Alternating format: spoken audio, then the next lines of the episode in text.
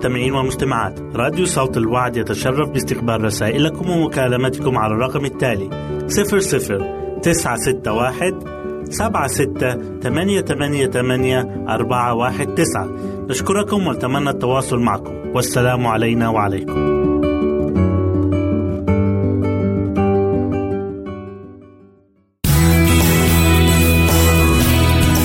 استماع وتحميل برامجنا من موقعنا على الإنترنت www.awr.org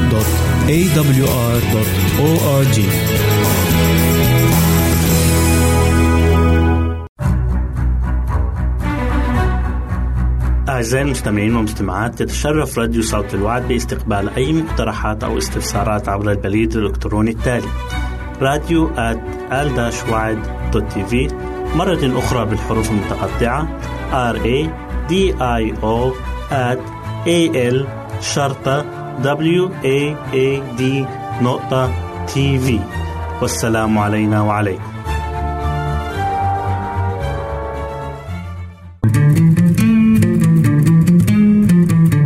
أنتم تستمعون إلى إذاعة صوت الوعد.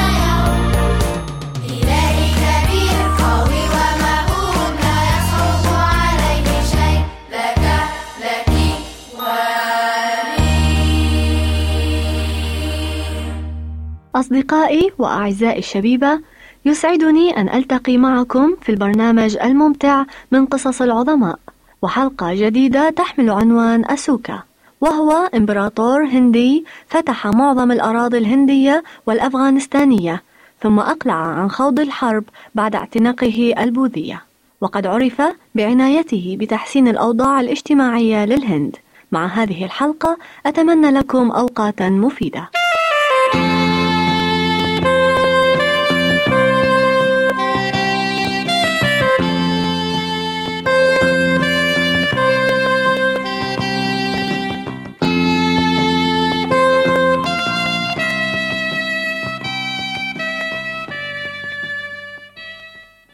مئتان وخمسون عاما مضت قبل ميلاد السيد المسيح. وفي أيام الإمبراطور شي هوانغ تي الصيني شرع أسوكا بحملة لاحتلال الهند متجها مع أتباعه نحو الجنوب حيث قام بقطع طرق الإمدادات عن أعدائه في الساحل الشرقي حيث تبعت هذه الحملة معركة دامية أودت بحياة الآلاف وانتصر فيها أسوكا وقف أسوكا بعد انتهاء المعركة على شرفة قصره الرائع وهو يشاهد احتفالات النصر والتي شملت على الموسيقى والرقصات الأفيال المرصعة بالجواهر والجنود بملابسهم اللامعة يستعرضون أمامه. كانت الجدران تهتز من أصوات الطبول والهتافات. تعال يا مولاي! قال أحد المضيفين. الناس سعداء. يجب أن تشاركهم فرحتهم. تنهد الإمبراطور وهو يهز رأسه ثم قال هل تعلم عدد الذين قتلوا في المعركة؟ بالطبع. أجاب المستشار. الجميع يمتدحون قتلك المئة ألف والمئة وخمسين ألف أسير الذين أحضرتهم إلى الوطن. فأجاب الملك ولا ذكر لمئات الألوف من الذين ماتوا بالوباء والحرمان. وأسفاه. يا لفظاعة ما حدث. ولكن يا مولاي في الحروب لابد من وجود القتلى. أجاب أسوكا حسنا لن نحارب بعد الآن. سوف نعيش في سلام وسوف أفعل ما بوسعي لتحقيق هذا الهدف. ومع مرور الأعوام كان أسوكا صادقا في كلمته. فقد أقام العديد من النصب التذكارية في كل أنحاء مملكته يحث فيها أبناء شعبه على أن يكونوا لطفاء مع بعضهم. وقد عين أشخاصا خاصين للتجول في كل أنحاء البلاد والتأكد من أن كل عجوز وفقير كانوا يعاملون بإنصاف حتى أنه اعتبر قتل الحيوانات جريمة وأصبح أسوكا تابعا للديانة البوذية التي تؤيد السلام واللا عنف بعد مئتي عام أتى المسيح يسوع برسالة المحبة السلام واللا عنف ولكنه لم يتوقف عند التعليم وإعطاء الأمثلة وحسب بل فعل ما هو أعظم. لقد مات على الصليب ودفع عني وعنك وعن أسك كل دين. وعندما نقبله في قلوبنا فسوف يساعدنا لكي نحيا بسلام مع بعضنا البعض. وفي هذا يصدق قول الرسول بولس إن كان ممكنا فحسب طاقتكم سالموا جميع الناس. روميا الأصحاح الثاني عشر والآية الثامنة عشرة. عزيزي هل تبحث عن السلام في هذا العالم العاصف؟ اسمح للمسيح أن يدخل في قلبك وسوف تحصل على سلام لا من العالم بل من رب السلام يسوع الحبيب. لكم مني رغد سليم أحلى الأماني وفي رعاية إله السلام أستودعكم. أعزائي المستمعين والمستمعات راديو صوت الوعد لا يكتفي بخدمتكم عبر الموجات الصوتية فقط بل وإنه يطرح لكم موقعا إلكترونيا يمكنكم من خلاله مشاهدة أجمل البرامج الدينية الثقافية الاجتماعية وغيرها من المواضيع الشيقة. يمكنكم زيارة الموقع من خلال العنوان التالي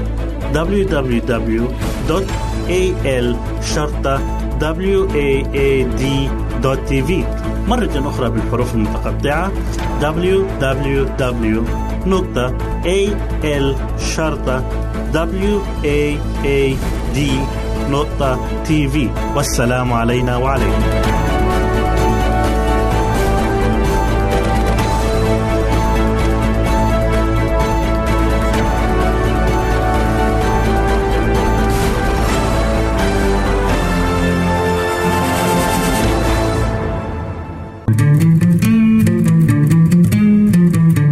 أنتم تستمعون إلى إذاعة صوت الوعي.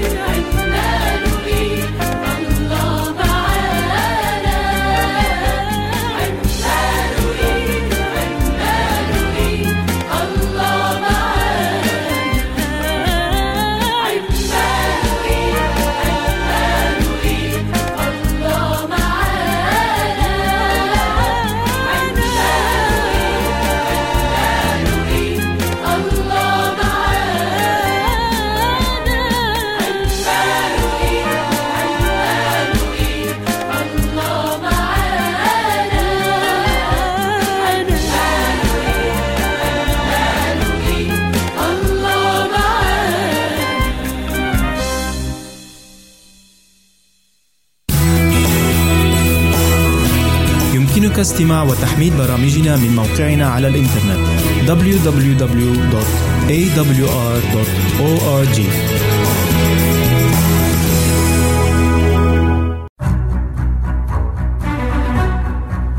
أعزائي المستمعين والمستمعات تتشرف راديو صوت الوعد باستقبال أي مقترحات أو استفسارات عبر البريد الإلكتروني التالي راديو في مرة أخرى بالحروف المتقطعة R A D I O at A L شرطة W A A D نقطة تي في والسلام علينا وعليكم. أهلا بكم أحبائي الأطفال في برنامجكم قصة للأطفال. لا تنسوا أن تضيفوا حلقة على سلسلتنا الورقية التي تعودنا أن نصنعها. عنوان القصة والدرس لتجمعوا عشر عناوين وترسلونها لنا لكي تحصلوا على الجائزة. وإن أرسلتم أكثر تحصلون على جائزة بقيمة أكبر. هكذا اتفقنا. لنسمع قصة اليوم بعنوان سعيد السيء الحظ. كان سعيد في نظر نفسه أسوأ حظا من أي صبي آخر في العالم. وكانت نظرته إلى الحياة سوداء خصوصا في هذا النهار. عندما ضاعت منه الجلة تعرفون الجلول أو الكرات الزجاجية التي يلعب فيها الأطفال؟ ضاعت منه الجلة في قناة الماء واختفت. وفوق هذا كانت هناك في حياته مصائب أخرى تنكد عليه عيشه. مثلا كان يرتجف من البرد إذ ليس لديه نقود كافية ليبتاع جوارب تدفئ قدميه أو ألبسة داخلية ترد عنه البرد لأن أباه كان عاطلا عن العمل. وفوق ذلك كان جائعا أيضا فهو منذ ساعات تناول غذاءه وقد كان خبز وزيتون وكأنه الآن لم يأكل شيئا. وكان يذهب ويجيء في الشارع ويده في جيبه وهو ينظر إلى الأولاد وهم يدخلون إلى بيوتهم الفخمة ليتناولوا طعاما شهيا. أما هو فيذهب إلى بيته الحقير في حي فقير من أحياء المدينة ليأكل خبز وزيتون. ذلك كل ما كانت تملك عائلته من الطعام. وبينما هو في هذه الحالة مر بباب مخزن للألعاب. فيه من الأنوار الساطعة كل ما يطيب للولد من الألعاب. ووقف هناك برهة ينظر الأولاد خارجين من ذلك المخزن وفي أيديهم الرزم المملوءة بالألعاب وأنواع مختلفة منها. فوضع يده في جيبه أكثر متفقدا ربما يجد لكنه لم يكن يملك أي شيء من المال حتى ليبتاع شيئا بسيطا لأخته الصغيرة المريضة في البيت لكي يفرح قلبها. فقال في نفسه لا أرى ولدا أسوأ مني في كل هذا العالم. وفي اليوم الثاني تحسن حظ سعيد على ما يظهر إذ بينما هو يسير في الشارع أوقفته سيدة شابة جميلة تلبس ثيابا غالية الثمن وقالت له هل أنت سعيد الشامي؟ نعم يا سيدتي ماذا تريدين؟ فقالت له السيدة يا سعيد اسمك على قائمة المدعوين إلى حفلة ميلادية خاصة في هذا الأسبوع ولك بطاقة تمكنك من الدخول إلى هذه الحفلة هي قال سعيد ما أسعدني ثم رفع رأسه وقال ولكن ما قولك بأختي سهيلة؟ فهي ستشفى من مرضها في الأسبوع القادم وتقدر أن تحضر الحفلة أيضا. فقالت السيدة لا لا نقدر أن نقبل أكثر من شخص واحد في العائلة. هذه المرة وأما المرة القادمة ستكون الدعوة لسهيلة. فقال سعيد لنفسه بعد أن تركته السيدة هذا سعد ونحس. فهو سعد لي لأني سأذهب للحفلة ونحزن لأختي سهيلة لأنها لن تذهب. ثم خطر له خاطر أفرحه وهو ربما أرسل سهيل مكانه وتطلع في البطاقة فإذا مكتوب عليها حامله سعيد الشامي يسمح له فقط بالدخول. ففهم سعيد أن البطاقة له وحده. فقال هذا أيضا سوء حظ. وهكذا انتظر سعيد الحفلة بشوق. وجاء الوقت للحفلة وذهب إليها وهناك نسي كل سوء الحظ الذي صادفه. لقد كان كل شيء مفرحا مبهجا فقد أكل وأكل كل ما لذ له وطاب. وبعد العشاء دارت الألعاب واستمرت إلى أن جاء وقت توزيع الهدايا المعلقة على شجرة عيد الميلاد. وقد عم الفرح جميع الأطفال الحاضرين إذ ترك الخيار لكل ولد أن يختار من الألعاب ما يريد. لم يقدر سعيد أن يستقر مكانه إلى أن يأتي دوره لاختيار ما يريد وكأنه جالس على شوك. وبينما هو يجيل نظره في الألعاب المعلقة وقعت عينه على آلة قطار جميلة معلقة طالما تمنى أن يكون له مثلها وخاف أن يأخذها من يسبقه من الأولاد. وأخيرا وكأن الدقائق أصبحت ساعات جاء دور سعيد والآلة التي أحبها ما زالت مكانها. قرأت السيدة سعيد الشامي فاندفع سعيد من مكانه إلى الأمام كالسهم المنطلق وعيناه مركزتان على الآلة الحمراء الجميلة كأنه لا يرى شيئا غيرها. وحينما تقدم سألته السيدة والآن ماذا تريد من الألعاب يا سعيد؟ لك أن تختار شيئا واحدا فقط. ما أجمل هذه الكلمات. أدار نظره في الشجرة المضاءة المحملة بالألعاب وهو ينظر إلى الآلة الحمراء. رفع نظره إلى السيدة وقال أريد قبل كل شيء هذه الآلة الحمراء ولكن هل تسمحين لي أن آخذ تلك اللعبة المعلقة هناك بدلا منها؟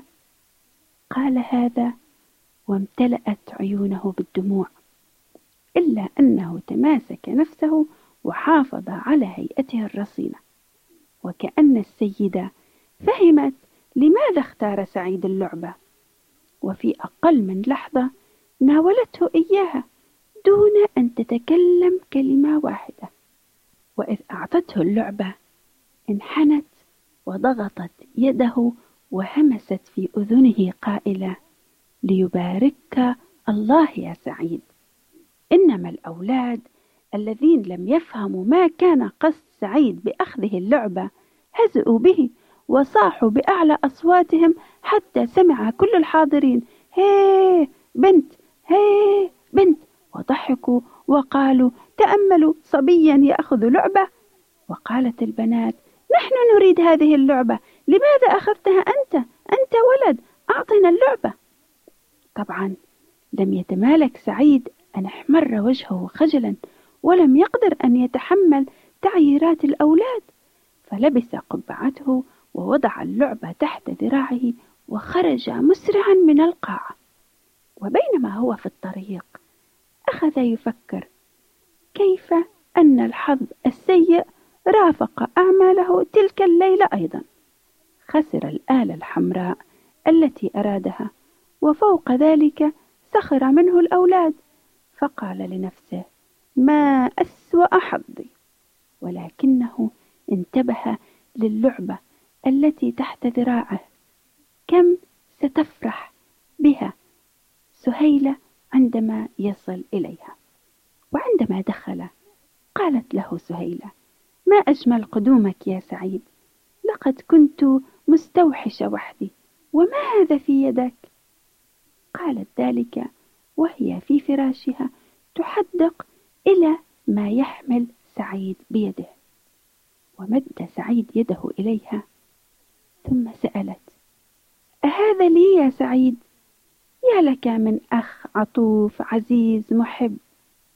في تلك اللحظة نسي سعيد في فرح سهيلة حظه السيء وإذ هما كذلك سمعا قرعة على الباب. وإذا بها السيدة التي كانت في الحفلة فدهش سعيد وقال من أرى؟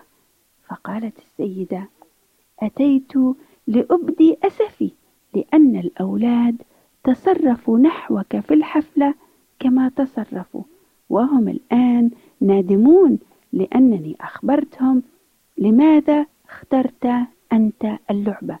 فألحوا علي أن آتي وأجلب لك شيئا.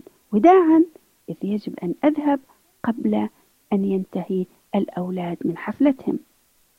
أخذ سعيد الرزمة وفتحها ماذا وجد بها أعزائي الأطفال؟ هل قدرتم أن تعرفوا؟ لقد وجد بها الآلة الحمراء التي أرادها. فصار يرقص طربا من فرحه وهنا تبدل رأيه بدل أن يكون سعيد سيء الحظ أصبح سعيد أسعد الناس حظا.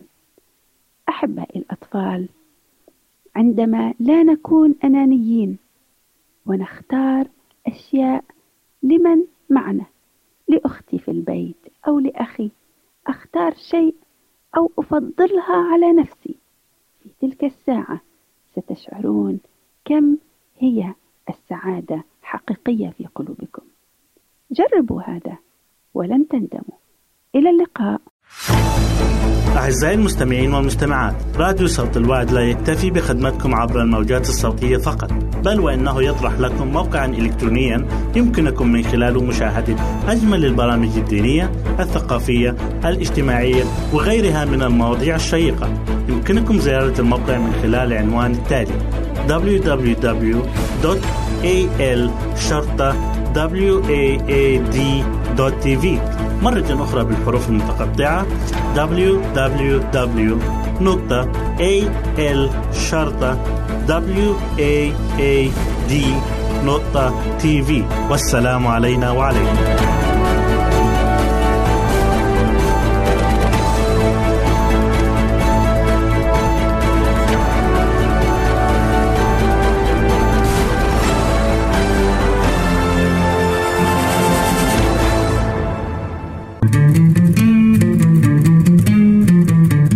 أنتم تستمعون إلى إذاعة صوت الوعي.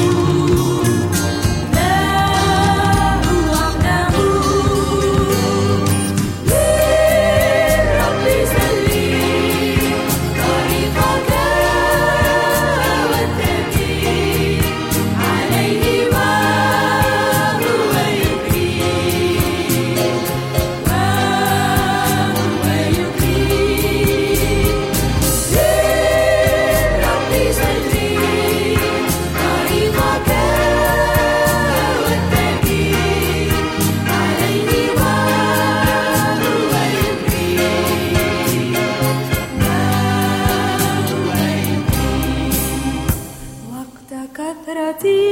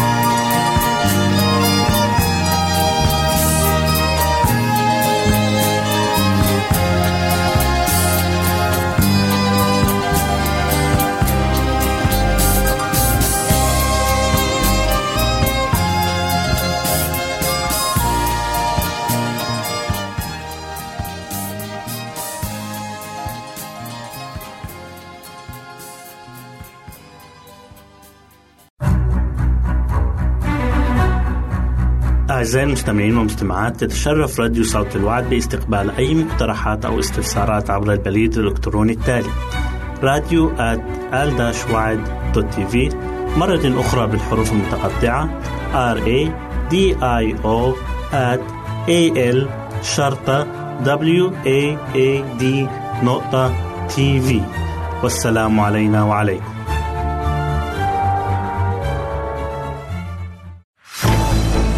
أعزائي المستمعين والمستمعات راديو صوت الوعد لا يكتفي بخدمتكم عبر الموجات الصوتية فقط بل وإنه يطرح لكم موقعا إلكترونيا يمكنكم من خلاله مشاهدة أجمل البرامج الدينية الثقافية الاجتماعية وغيرها من المواضيع الشيقة.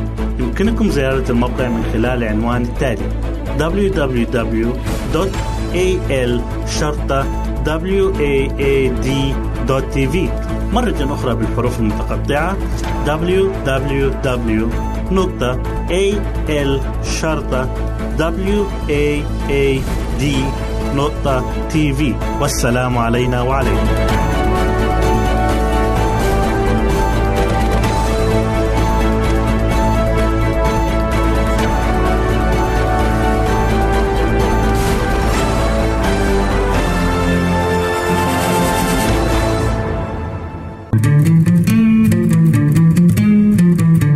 أنتم تستمعون إلى إذاعة صوت الوعد.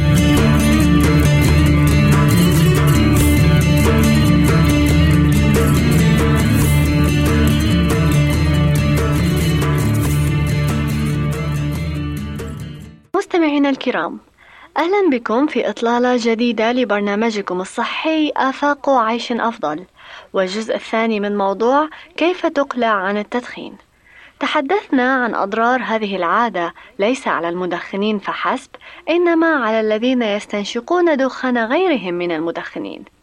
وفي لقاء اليوم نستعرض معا خطوات عملية ناجحة للانتصار على هذه العادة المدمرة للصحة. أتمنى لكم أعزائي كل العافية.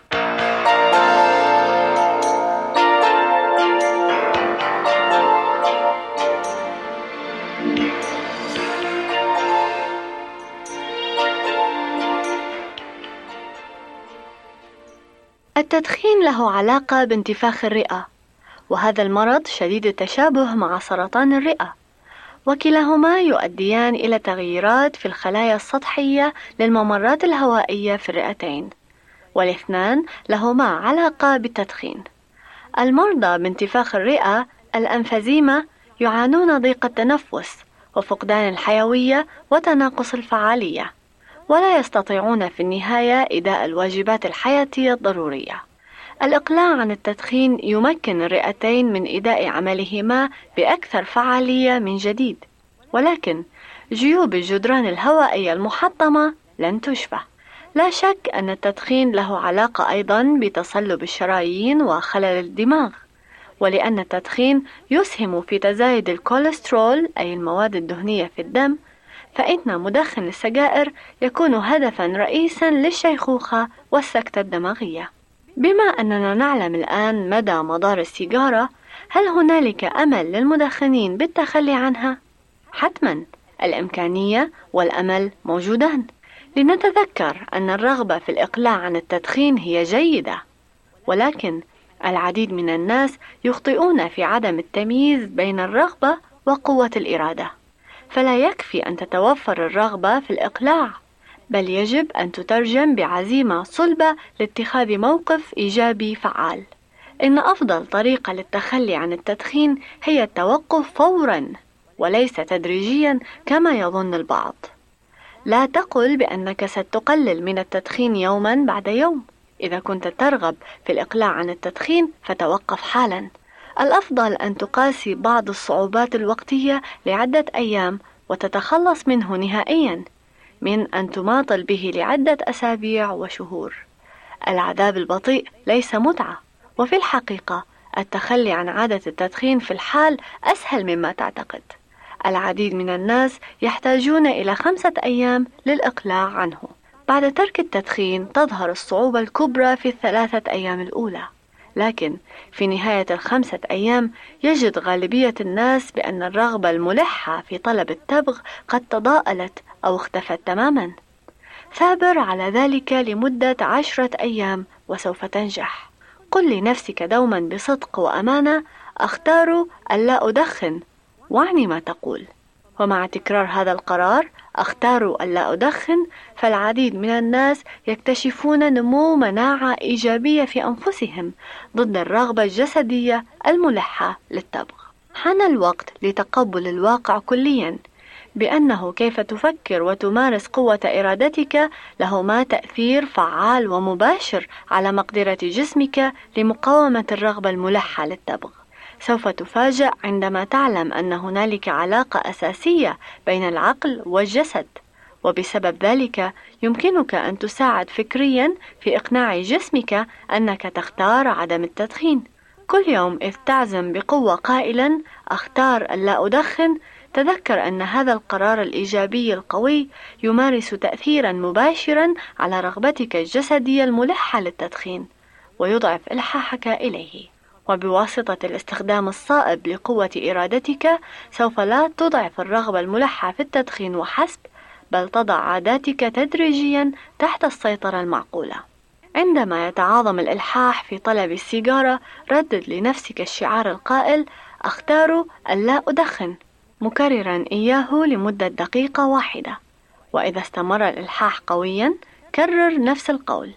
عند انقضاء الدقيقة الثالثة سوف تحتاج إلى كل قوة إرادتك ولكن بعد كل ساعة ومع مرور كل يوم ستتقوى عزيمتك وقوة إرادتك.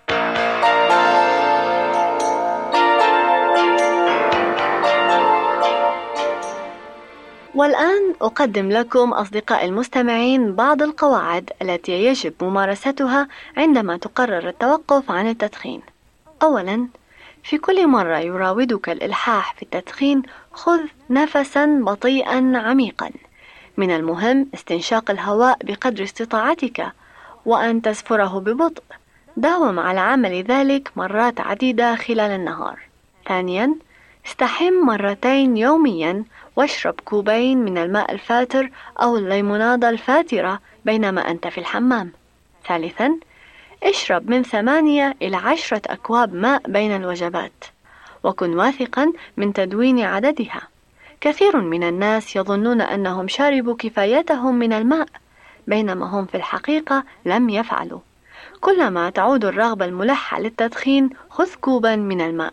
رابعا تمشى في الخارج لمدة تتراوح بين الربع والنصف ساعة بعد كل وجبة وتنفس بعمق. لا تجلس حيثما تفعل دائما بعد تناول الوجبة أو مع المدخنين. اخرج للفلاء بعيدا عن المدخنين وحيث يوجد هواء طلق خامسا إذا شعرت بأن الأمر يزداد صعوبة ولا تستطيع احتماله أكثر من ذلك سارع في أخذ حمام فاتر آخر لتهدئة أعصابك. سادسا تجنب كل التوابل كالخل الفلفل العادي والأحمر وأي شيء مملح كالأسماك والأجبان المملحة. سابعا لا تأكل المقالي والكثير من اللحوم والحلويات التي تحتوي على السكر. تجنب الشاي والقهوة ومشروبات الكولا أيضا. فمادة الكافيين الموجودة في الشاي والقهوة وأنواع الكولا تثير في ظروف دقائق رغبة غير مريحة في أعصابك لإشعال سيجارة. ثامنا عوضا عن تناول الحلويات فمن الأفضل تناول الفاكهة لأنها جيدة لك خاصة عندما تحاول التخلي عن التدخين. تاسعا تناول كمية إضافية من الفيتامينات لأهميتها كفيتامين باء الذي يساعد على التفكير بوضوح أكثر ويمكنك من مقاومة التجربة. عاشرا احصل على قسط وافر من النوم اذهب إلى الفراش باكرا وحالما تستيقظ تناول كأسين من الماء الفاتر وخذ حماما. أحد عشر. الانتظام في إنجاز الأمور مهم. تناول طعام الفطور والغداء في أوقات منتظمة ولا تأكل بين الوجبات. اثنا عشر. تجنب الذهاب إلى أماكن التسلية حيث يقدم الدخان والمشروب.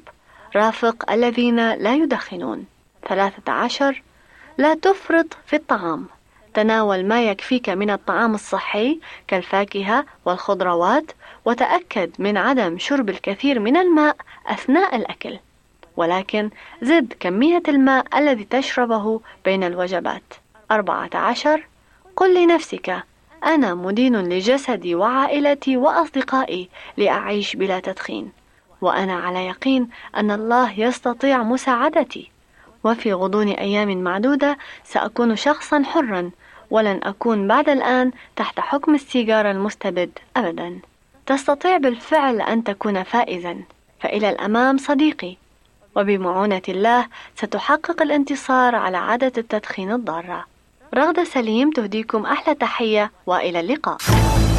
أعزائي المستمعين والمستمعات راديو صوت الوعد لا يكتفي بخدمتكم عبر الموجات الصوتية فقط بل وإنه يطرح لكم موقعا إلكترونيا يمكنكم من خلاله مشاهدة أجمل البرامج الدينية الثقافية الاجتماعية وغيرها من المواضيع الشيقة. يمكنكم زيارة الموقع من خلال العنوان التالي www.al-waad.tv مرة أخرى بالحروف المتقطعة. Www.al-waad.tv والسلام علينا وعليكم.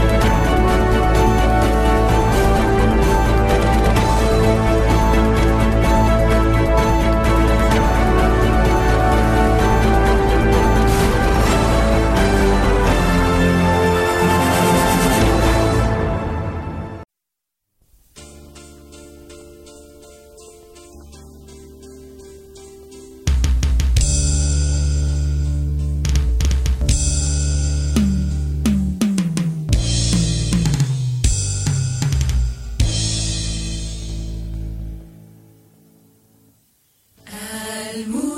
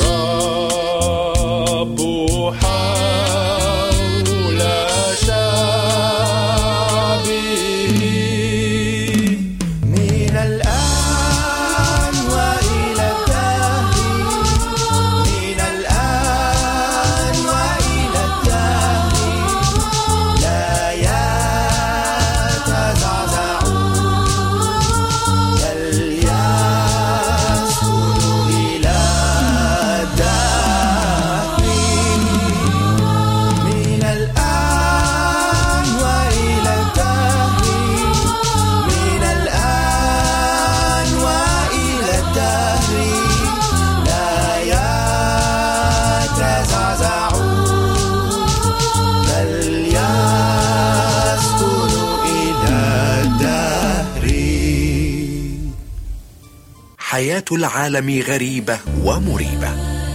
يمتزج فيها الحلو بالمر.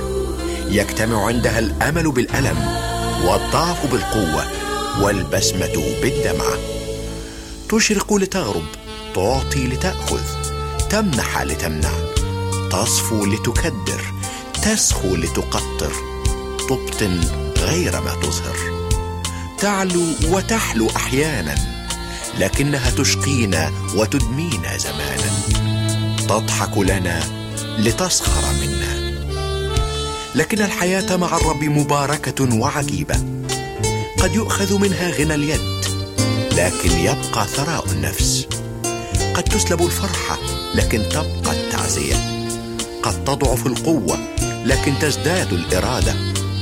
قد تضيق الحياة بها لكنها لا تضيق بالحياة.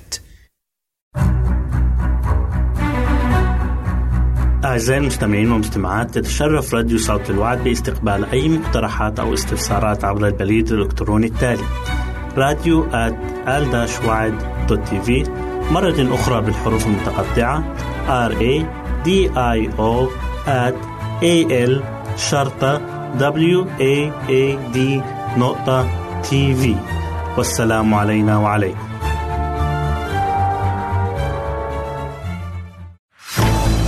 أعزائي المستمعين والمستمعات راديو صوت الوعد لا يكتفي بخدمتكم عبر الموجات الصوتية فقط بل وإنه يطرح لكم موقعا إلكترونيا يمكنكم من خلاله مشاهدة أجمل البرامج الدينية الثقافية الاجتماعية وغيرها من المواضيع الشيقة. يمكنكم زيارة الموقع من خلال العنوان التالي www.al-waad.tv مرة أخرى بالحروف المتقطعة. Www.al-waad.tv والسلام علينا وعليكم.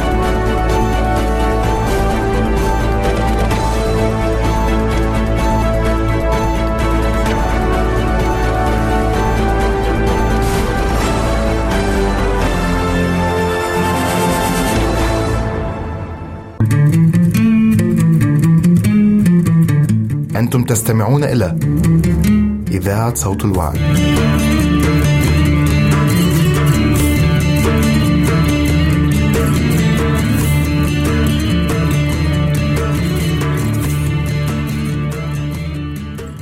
مستمعينا الكرام نرحب بكم في هذه الحلقة الجديدة من برنامجكم الدوري المعهود بيتي جنتي وحلقة اليوم بعنوان لا غنى عنك للوظيفة عزيزتي الأم هل تفكرين في الحصول على وظيفة خارج منزلك؟ لا شك أنك تفكرين في إمكانية نجاحك في هذا المجال. إنه من المهم جدا أن تشعر الأمهات أنه لا غنى عنهن بالنسبة للوظائف التي يقمن بها. والآن سنشرح لكم أهمية هذا الشعور لدى الأمهات العاملات. الشرط الأول لنجاح الأم العاملة هو شعورها بأنها لا يمكن الاستغناء عنها بالنسبة للعمل الذي تقوم به. وربما أفضل وسيلة أشرح بها هذا الأمر هو اللجوء إلى اختبار سعاد وسهير. كانت سعاد سكرتيرة ناجحة ومتفوقة في عملها إذ كانت تطبع 140 كلمة في الدقيقة على الآلة الكاتبة ولكنها كانت تقوم بعملها بطريقة روتينية وتشعر أنها ملزمة القيام بما تقوم به لأنه عملها ليس أكثر فكانت تؤدي الأمور الضرورية الملحة وعندما كان العمل قليلا كانت تستغل الوقت في غزل الصوف وعندما كان يكثر ويتكدس ويتطلب الأمر العمل ساعات إضافية كانت هي تعتذر بكل أدب وتنصرف في الوقت المحدد. ومع ذلك فكثيرا ما كانت تتأخر عن ميعاد بدء العمل بسبب طفلها الصغير. وعندما كان ابنها يمرض كانت مواعيد الطبيب تتعارض مع ساعات عملها في المكتب ولم تحاول سعاد أن تعوض عن هذا الوقت الضائع من العمل. وعندما كانت المدرسة التي فيها ابنتها تحتفل بأي مناسبة كانت سعاد تطلب إذنا من رئيسها في العمل حتى تحضر الاحتفال مع ابنتها. كان رئيسها في العمل طيب ويتفهم أمورها ولكنه رغم ذلك لم يحبذ غياب سعاد لأسباب كهذه ونصحها أن تبحث عن عمل آخر يتيح لها مرونة أكبر. أما سهير فلم تكن تجيد الطباعة على الآلة الكاتبة. ولكنها رغم ذلك كانت متحمسة لعملها ومكرسة له. وقد لاحظ رئيسها إخلاصها وتفانيها في العمل. وكان لسهير أيضا أطفال دون سن الدراسة وغيرهم في المدرسة. والتعارض بين عملها وبين بيتها كان أشد من سعاد. ولكن فيما يختص بعملها كانت لا تضيع ولا دقيقة هباء. وعلى استعداد دائم أن تذهب الميل الثاني. وعندما كان العمل يزدحم ويتكدس كانت هي تأتي باكرا قبل الوقت المحدد وتنصرف متأخرة بعد الساعات المحددة للعمل. وقد أتى تكريسها هذا للعمل ثماره. إذ أحبها الجميع وشعروا بالحاجة الملحة لها. إذ اعتبروا أنه لا غنى عنها إطلاقا في وظيفتها. وسرعان ما تم تثبيت سهير في عملها بصفة دائمة. ومع ذلك لن تتردد سهير في طلب بعض المنافع الشخصية. فعندما كانت مدرسة ابنها ستقوم برحلة طلب إليها ابنها أن تأتي معهم. فكتبت هي طلبا إلى رئيسها تطلب الإذن في التغيب عن العمل بعد ظهر اليوم التالي. وقالت في طلبها سيدي المدير أرجو أن تسمح لي بالتغيب عن عملي بعد ظهر اليوم لأشارك ابني في رحلته المدرسية. وقد أجبت عن كافة خطاباتك وسجلت كافة المستندات. وأنا على استعداد أن آتي إلى العمل غدا صباحا قبل الميعاد بعدة ساعات. إذا كان هناك شيء طارئ يحتاج الاهتمام الفوري به. فأجابها المدير قائلا بكل تأكيد. يمكنك أن تغيبي ولا تأتي باكرا غدا. فأنت تستحقين التغيب فترة للاسترخاء. فلماذا كان رد فعل مدير سعاد؟ يختلف عن رد فعل مدير سهير؟ السبب هو شعور مدير سهير أنه يمكن أن يستغني عن موظفته المجدة المكرسة فهي سند قوي لعمله وشركته ولم يرد أن يخسرها فوجودها كان في صالحه وصالح شركته. عندما يشعر مدير العمل أن الموظف الذي عنده ثمين فهو غالبا ما يبدي الاستعداد لمساعدة هذا الموظف في جهوده للتقليل من التعارض بين البيت والعمل.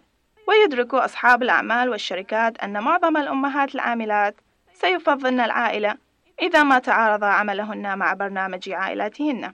فالحقيقة تظل قائمة أنه إذا تعذر إيجاد حل للتعارض هذا فالعديد من الأمهات العاملات أما أن يتوقفن عن العمل أو يستبدلنه بعمل آخر لا يستلزم ساعات طويلة وبأجر أقل حتى يلبين احتياجات عائلاتهن. ولكن إذا استطاعت الموظفة أن تثبت أنها لا يمكن الاستغناء عنها بالنسبة لوظيفتها فرؤساء العمل غالبا ما يكونون مستعدين لعمل كل ما من شأنه أن يريح الموظف ويجعله سعيدا. فإذا كنت تبحثين عن مرونة أكبر في وظيفتك فلماذا لا تحاولين بذل جهد أكبر فيها؟ بحيث يشعر مديرك أنه لا يمكن الاستغناء عنك إذ لا غنى عنك لهذه الوظيفة. أعزائي قال شكسبير الدنيا مسرح يمثل عليه كل إنسان دوره.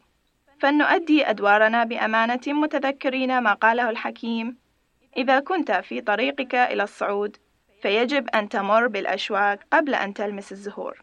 دمتم للإنجاز العظيم وإلى أن نلتقي لكم منا كل أمان الخير والسعادة وفي سلام القدير نستودعكم. أعزائي المستمعين والمستمعات تتشرف راديو صوت الوعد باستقبال أي مقترحات أو استفسارات عبر البريد الإلكتروني التالي راديو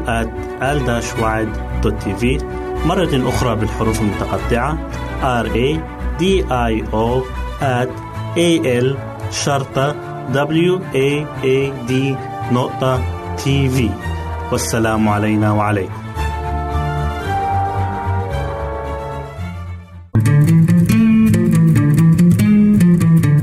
أنتم تستمعون إلى إذاعة صوت الوعد.